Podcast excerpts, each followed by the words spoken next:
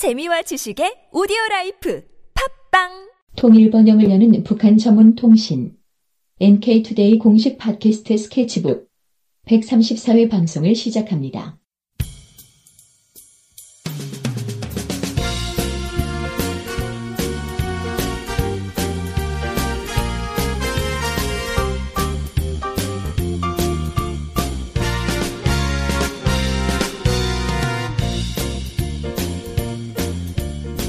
안녕하세요. 김혜민 기자입니다. 안녕하세요. 이동훈 기자입니다. 안녕하세요. 문경환 기자입니다.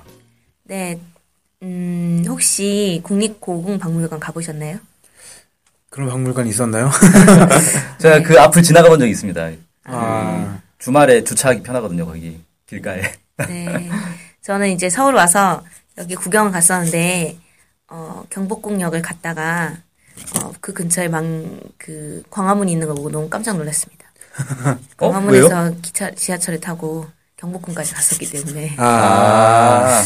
어, 바로 옆에 광화문이, 아, 있네. 걸어가도 되는 걸 괜히 지하철 네. 갔다 오면. 그러면 이제 5호선에서 그 종로 네, 뭐 오가- 굳이 뭐 그렇게까지 그렇게 기억을 못 하고 있지만, 네. 아, 예. 네. 그래서 어 그 한번 갔었는데 여기 가면은 왕들의 옷이나 이런 것들이 막 전시가 돼 있어요. 네. 근데 이제 여기에 어 이번에 광복 70주년을 맞이해서 남북 공동 발굴 개성 만월대 특별전이 열리고 있다는 소식을 듣고 방문을 했습니다. 네. 어. 네. 이 특별전은 어 개성과 서울에서 동시에 진행이 되고 있어요. 네. 네.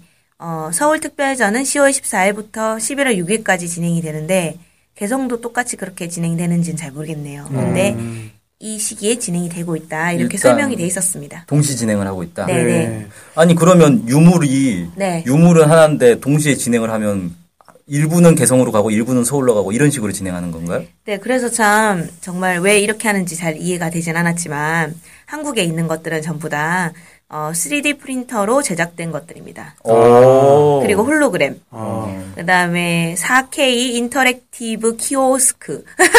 뭐죠, 이게? 어, 저 알 수 없습니다. 처음 들어보는데? 네, 검색해 본 적은 없어요. 네. 그럼 3D, 3D 프린터라고 하면은 그 유물처럼 나와 있는 것들은 그렇게 출력을 한 것들이 네네네. 3D 프린터로 출력한 것들. 아, 그러니까 모형을 보는 거네요. 네. 네, 네. 음. 그래서, 어, 사실 뭐, 네. 그래서, 뭐라고 설명을 할지 모르겠네요. 그래서 좀별볼게 없지 않을까라는 우려가 있었습니다. 어. 네. 직접 가본 거죠, 얘기를? 네, 직접 갔습니다. 근데 갔는데 평일이었는데도 꾸준히 관람객들이 방문을 하고 있더라고요. 아, 일부러 찾아오는 것 같진 않았지만 옆에 이제 그 다른 게 있으니까 같이 겸사겸사 보는 거 아닌가. 그 박물관은 많이 오더라고요. 네. 거기 광화문이랑 경복궁 이런 데 이제 관광객들이 많으시니까 이제 그 박물관도 같이 오는 거예요. 네. 네. 그럼 중국 관, 중국 관광객들 아닌가요, 혹시? 한국말 하시던데 아, 다들. 그래요? 네. 한국인들도 많이 거겠죠. 네, 그러면 네. 뭐, 좋습니다. 좋은 네. 현상이네요. 그래서 이 특별전은 북한의 민족화해 어, 협의회라고 아, 예. 네. 네. 거기에 주체로 개성에서도 그렇게 진행되고 있고 한국의 주체는 남북 역사학자 협의회입니다. 음, 네, 남북 역사학자 협의회인데 북한 역사학자도 거의 포함이 돼 있는지 의구심이 들어요. 어, 남북 역사 아무래도 뭐 있겠죠. 남북 역사학자 협의라고. 아니 그 왜냐면은 북- 북한의 민족화해 협의회랑 남측의 남북 역사학자 협의회가 같이 뭔가 합의문도 사인하고 이렇게 했거든요. 아, 그래 특이하네. 네, 뭔가 이상하지 않나요? 남북 역사학자 협의회는 남쪽만의 협의회인가? 그래서 이상하다고 생각했습니다. 남북 역사학자 협의회 남측 본부겠죠. 예. 뭐 아무튼 네. 음, 만월 때. 예. 네. 그래서 만월 때는 전에 한번 소개해 드린 적 있잖아요. 이 방송에서는 아마 없을 것 같고 저희 기사로 한번 했던 것 같은데. 네. 그래서 어 만월 때 그때 이제 관, 발굴이 2015년도에 진행된다. 그래서 6월 1일부터 11월 30일까지 진행이 된다. 이런 얘기를 말씀을 드렸던 것 같은데 네. 기사로든. 근데 이제 지금도 진행이 되고 있고 어, 그 어쨌든 그 시기긴 하지만 발굴하고 있는 시기긴 하지만 어쨌든 특별전이 좀 진행이 되면서 국민들의 관심 모으려고 한 건 아니었을까 이런 생각이 좀 들었습니다. 네. 네. 만월대에 대해서 잘 모르시는 분도 계실 것 같아서 좀 소개를 드리면, 어, 고려, 고려의 이제 왕궁터입니다. 근데 고려는 제가 보니까 황궁이라고 하더라고요. 아, 황제가 사는 궁이다 뭐 이런 뜻인 네네네. 거죠? 어, 황제로 네. 지칭을 했나 봐요. 네. 그래서 거기 설명이 고려 황궁터다 이렇게 설명이 돼 있더라고요. 네. 네, 그래서 어, 개성 만할 때는 기본은 원래 거기 황궁터인데 어, 우리도 이름 있잖아요. 고려 아, 조선 시대 왕궁터를 뭐라고 하죠? 이름을? 글쎄요. 왕궁터는 왕궁터 아닌가요? 아니 아니 뭐 이름이 있지 않을까요? 뭐 경복궁 이런 거 얘기하는 예? 예, 뭐 아, 그런 식으로 예. 그런 게 있는데 어 고려 시대는 그 이름이 없다고 합니다. 아직 그 문 무슨 회경문 뭐 이런 식으로 이름들은 각 따로 따로는 음. 있는데 전체 이름이 잊혀져 가지고 아, 원래 있었을 텐데 네. 아무도 그러니까 모른다. 네. 이, 이 건물은 그냥 무슨 궁이었을 텐데 그 무슨이라는 걸 모르는 거고 대신에 그냥 만월대 이런 식으로 부른다는 건가요? 네, 네, 네. 아, 어. 네. 야, 어떻게 그런 궁궐 이름조차 기록이 네. 안 남았지? 네. 그런 거 기록이 남아 있을 수 각- 있을 것 같기도 한데 그런 게 없네요. 네, 그러니까 각 부분적으로 무슨 그런 거 있잖아요. 그 뭐 경복궁 네, 무슨 광화문 뭐 이런 네, 식으로. 이런 거는 있는데 이런 것들은 남아 있는데 전체를 뭐라 불렀는지 이거가 잊혀졌다고 합니다. 세상에. 그래서 음력 대, 정월 대보름 구경하는 곳이다. 거기가 네. 이렇게 해서 만월대라고 아. 명칭이 어 이렇게 돼가지고 사람들한테 이렇게 불리게 되면서 지금 개성 만월대가 된 거죠. 만, 네. 만월이 이제 보름달이니까. 네네네. 아, 보름달 구경하는 곳이다. 네, 그렇군요. 네. 그래서 어쨌든 이게 이제 919년인 태조 2년 그 태조 왕건 2년 내 만월대가 만들어졌대요. 어, 1년 만에 만든 건가요? 상당히. 상당히 오래됐네요. 아니 태조 1년 때부터 2년까지 2년 안에 뚝딱 만든 야, 건가요? 상당히 건축 그거 속도가 빠른데? 뭐 건물 하나 만들고 점차 넓혀갈 수도 있으니까 그거야 네. 알수 없는 거죠. 네. 어쨌든 만월대를 그때 만든 다음에 1361년 그러니까 한 300년 있었나요? 400년 정도 400년? 있었죠. 네. 400년 정도 있다가 공민왕 10년 공민왕 10년 때 됐을 때 홍건적의 난 들어보셨어요? 네. 홍건적이라는 사람들이 에 의해 소실이 됐다고 합니다. 음, 어 그러면 홍건적이라는 사람들이 중국 사람들 아닌가요? 아 그건 황건적일 거고요. 아, 예. 홍건적은 어떤 사람들이죠? 홍건적은 이제 그냥 고려 때 말 그대로 그뭐 난을 일으킨 사람들인데 제가 어 홍건적에 의해서 왕궁이 소실될 정도면 거의 왕궁이 함락됐을 정도인 건데 그러니까. 네. 내란이 아주 심각한 내란이었는데. 그렇게까지 됐었나라는 생각이 좀 들어서 약간 좀 의문이 가긴 한데 아무튼 그렇게 됐다는 거죠. 예. 네. 어, 그렇게 됐다고 합니다. 네. 네. 그래서 어 그때까지 이제 그 만월대가 고려 왕조 왕들이 왕들이 묵었던 곳인 거죠. 네. 네. 그리고 이제 현재 만월대는 2013년 유네스코 세계 문화유산으로 등재된 개성 역사 유적 지구 중의 하나입니다. 음. 네. 사실 남북이 같이 합의를 해서 공동 발굴을 하게 된 것도 세계 문화유산으로 등재하기 위해서 시작을 한 거였다고 하더라고요. 아. 그렇군요. 어.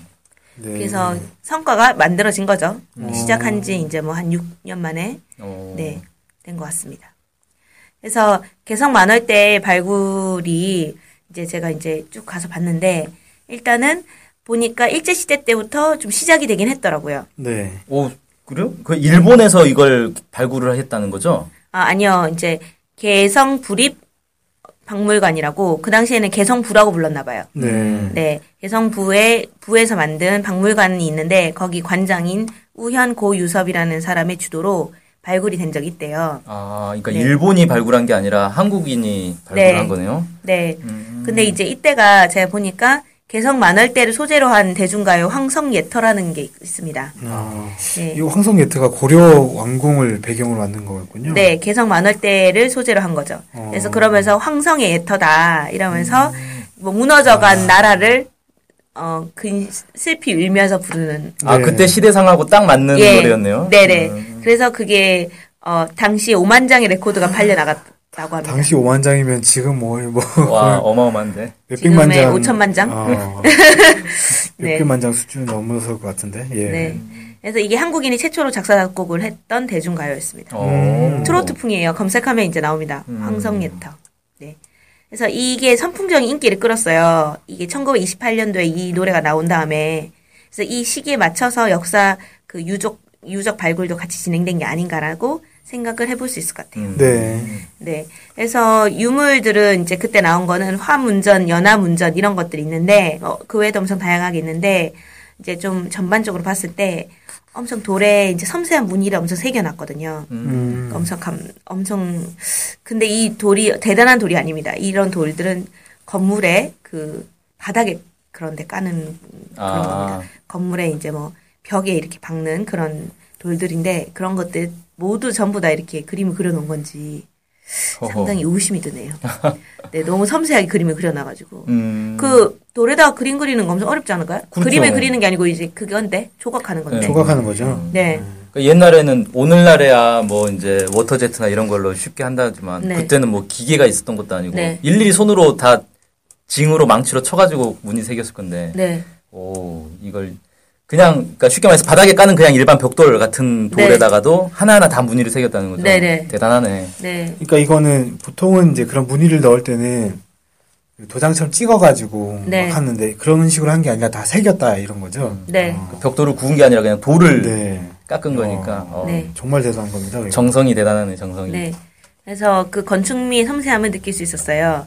그래서 이제 그 뭐 그때 이제 이 뭐라고 했었냐면은 그 고려에 있는 무슨 서적에는 이 이 건물이 당대 최고의 그런 수준이다 이런 식으로 소개된 그런 그런 사료도 있습니다. 음. 네. 그래서 그리고 또 만화할 때 유적들이 비례 관계가 딱 일정하대요. 그래서 과학적이란 평가를 받고 있거든요. 음. 여기에 이제 첨성대도 있어요.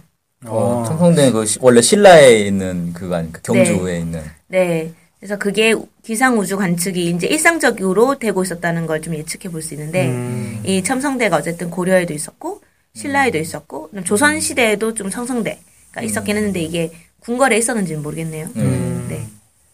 그렇다고 합니다. 그러니까 뭐 우리 조상님들께서 꾸준히 천체 관측을 해왔다. 네. 이렇게 뭐 얘기할 수 있겠네요. 네. 그래서 이제 남부 공동 발굴 사업을 좀 하면서 이제 좀 서부 어 서부 건축군을 함께 공동 발굴하기로 합의가 된 거예요. 그래서 이제 다양한 곳이 있겠죠. 동부도 있고 뭐 중부도 있고. 근데 우리는 남북은 서부를 함께 발굴하기로 2007년도에 합의가 돼 가지고 2007년부터 어쨌든 진행을 했습니다. 네. 어, 그러니까 지금까지 이제 발굴 얘기는 그 일제 강점기 때 발굴했던 얘기였던 거잖아요. 네, 네.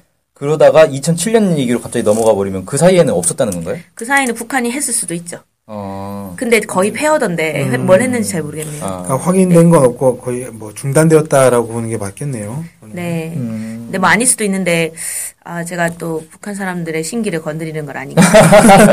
뭐 어쨌든 제가 네. 보기에는 거의 폐허입니다. 제가 네. 보기에는. 네. 네, 폐허인데 뭐 모르죠.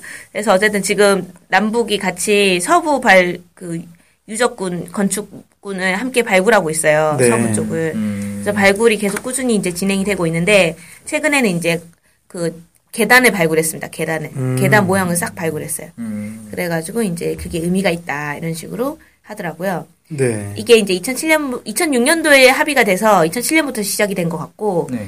2007년 계속 하다가 2011년도에 남북 관계가 악화돼서 중단됐다가 2014년도에 다시 시작, 시작이 됐고, 음. 올해에는 6월 1일부터 11월 30일까지 최대, 최대 기간이라고 합니다. 음. 진행되고 있고, 현재 한국 조사단 15명이 거기 파견돼서 하고 있고, 북한에서는 30명이 파견되어서 하고 있다고 합니다. 네. 네.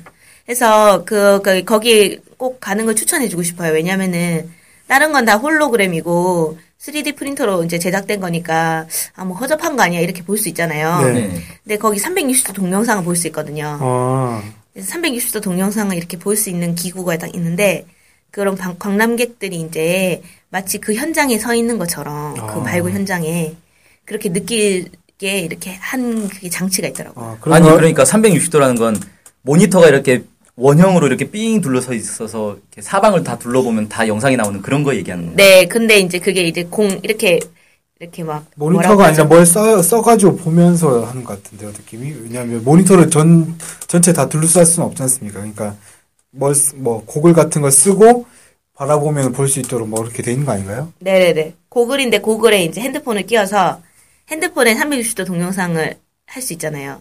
어. 아, 예, 예. 네. 근데 아. 이제 이거를 인식하게 만들어서 뭐 내가 위를 이렇게 쳐다보면 위가 진짜 보이고 아, 자동으로. 아, 네. 그런 식으로. 네 고글을 쓰고 있습니다. 음. 네 신기한 프로그램이더라고요. 어, 한번 보면 재밌겠네요, 진짜. 네, 네, 네. 신기한 체험이 되겠네요. 저는 그래서 두 번 봤습니다. 네, 줄이 길었지만 두 번 예. 봤는데. 네. 그래서 이 동영상을 보기 좀 보면 좋을 것 같아서 네. 그 지인들에게 특별전 가보는 걸 추천하고 싶었습니다. 네. 네. 그렇군요. 네. 현재 남북에는 유네스코 세계문화유산이 어, 12개가 있거든요. 네. 오, 네. 많네요, 꽤. 네. 음. 이게 한국만 하면 10개죠. 음. 아닌가요? 아, 저, 이거는 뭐, 확실하지 않으니까, 네, 음, 넘어가서. 네. 어쨌든, 어, 남북 합쳐서 12개가 되니까, 어, 순위가 또 올라간단 말이죠. 남한만 해서, 그게 세계 순위가 있는데, 21인가? 아. 그런데, 아. 북한까지 합치면 또 순위가 올라가요. 아, 그래서 이번 특별전을 계기로 해서 뭔가 통일에 대한 의식이 더 높아져가지고 이제 어쨌든 유네스코 세계문화유산 등재에도 함께 힘을 모으고 해가지고 한 20개 이렇게 만들어서 우리가 꼭 이렇게 남북의 문화가 더 공동으로 함께 발전할 수 있는 그리고 세계에도 알릴 수 있는 그런 계기가 됐으면 좋겠다는 생각이 들었습니다. 네. 네. 그래서 그 고려 시대에 어쨌든 이런 그 궁궐터를 같이 발굴한다는 게 가장 큰 의미가 있는 거 아닌가 생각이 됩니다. 네, 이렇게 남북, 말씀하신 것처럼 남북이 함께 그 네. 유물이나 이런 것들을 발굴해가지고 네. 유네스코 세계문화유산에 등재하는 것도 뭐 그런 거지만 역사적으로 공동 대응해서 네. 뭐 역사 왜곡 관련 시도들이 많이 있지 않습니까 이래저래 네. 네. 이런 것들을 함께 남북이 함께 힘을 합쳐가지고 또 대응을 한다면 그것도 또 좋은 일이 되지 않을까 생각이 듭니다. 네.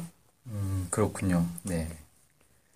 이, 원래 이제 고려의 수도가 개성이었잖아요. 네. 네. 근데 고려가 이때 당시에 세계에 이제 많이 알려져 가지고 우리의 이제 국호가 영어로 코리아가 된 거잖아요. 네. 고려가 코리아가 됐고 그래서 사실 이제 외국인들이 가장 많이 알고 있는 우리 이제 국호는 사실 고려가 됐단 말이에요. 네. 그, 그런 셈이 돼 버렸죠. 네. 근데 개성이 딱 보면 이제 서울과 평양 사이에 있다 보니까 만약에 이제 우리가 통일이 됐을 때 통일 국가의 수도를 어디로 정할 것이냐에서 사실 저는 이제 개성을 많이 염두에 두고 있거든요. 어, 이게 딱 적당히 이렇게 지금도 경계선상에 딱 있는 거잖아요. 개성이 네네. 딱 경계선상에 있고 서울과 평양의 사이에 있고 그리고 원래 고려의 또 수도였고 음, 그리고 지금 이제 사실 남북이 함께 경제 협력을 하고 있는 개성공단도 개성에 있는 거고 네. 그래서 이 개성이 과거 이 고려의 궁궐터가 지금 완전히 다 잊혀졌지만 다시 발굴을 통해서 부활하듯이 우리 이제 통일 국가의 수도도 딱 개성에 와- 이렇게 만들어지면 좋지 않을까. 문화 유적도 많고 풍부하고 네. 이런 도시로 가면 참 좋겠다 이런 생각이 드네요. 그러려면 진짜 고려의 수도 그 옛날 황성이라고 하는데 황성을 정말 좀잘 복원해가지고 그 위용을 되찾아야 될 것 같다는 생각도 듭니다. 진짜 그렇게 해야 그렇게 하면 또 우리 민족의 또 유구한 정, 전통에 따른 수도로서의 역할도 잘할 수 있지 않을까 이런 생각도 듭니다. 듭니다. 네. 어쨌든 다음에 한번 여기 방송 들으신 분들 한번 가보세요. 360도 동영상 꼭 보면 같습니다. 네, 네. 네. 그럼 이상으로 방송을 마치겠습니다. 네. 안녕히 계세요. 안녕히 계세요.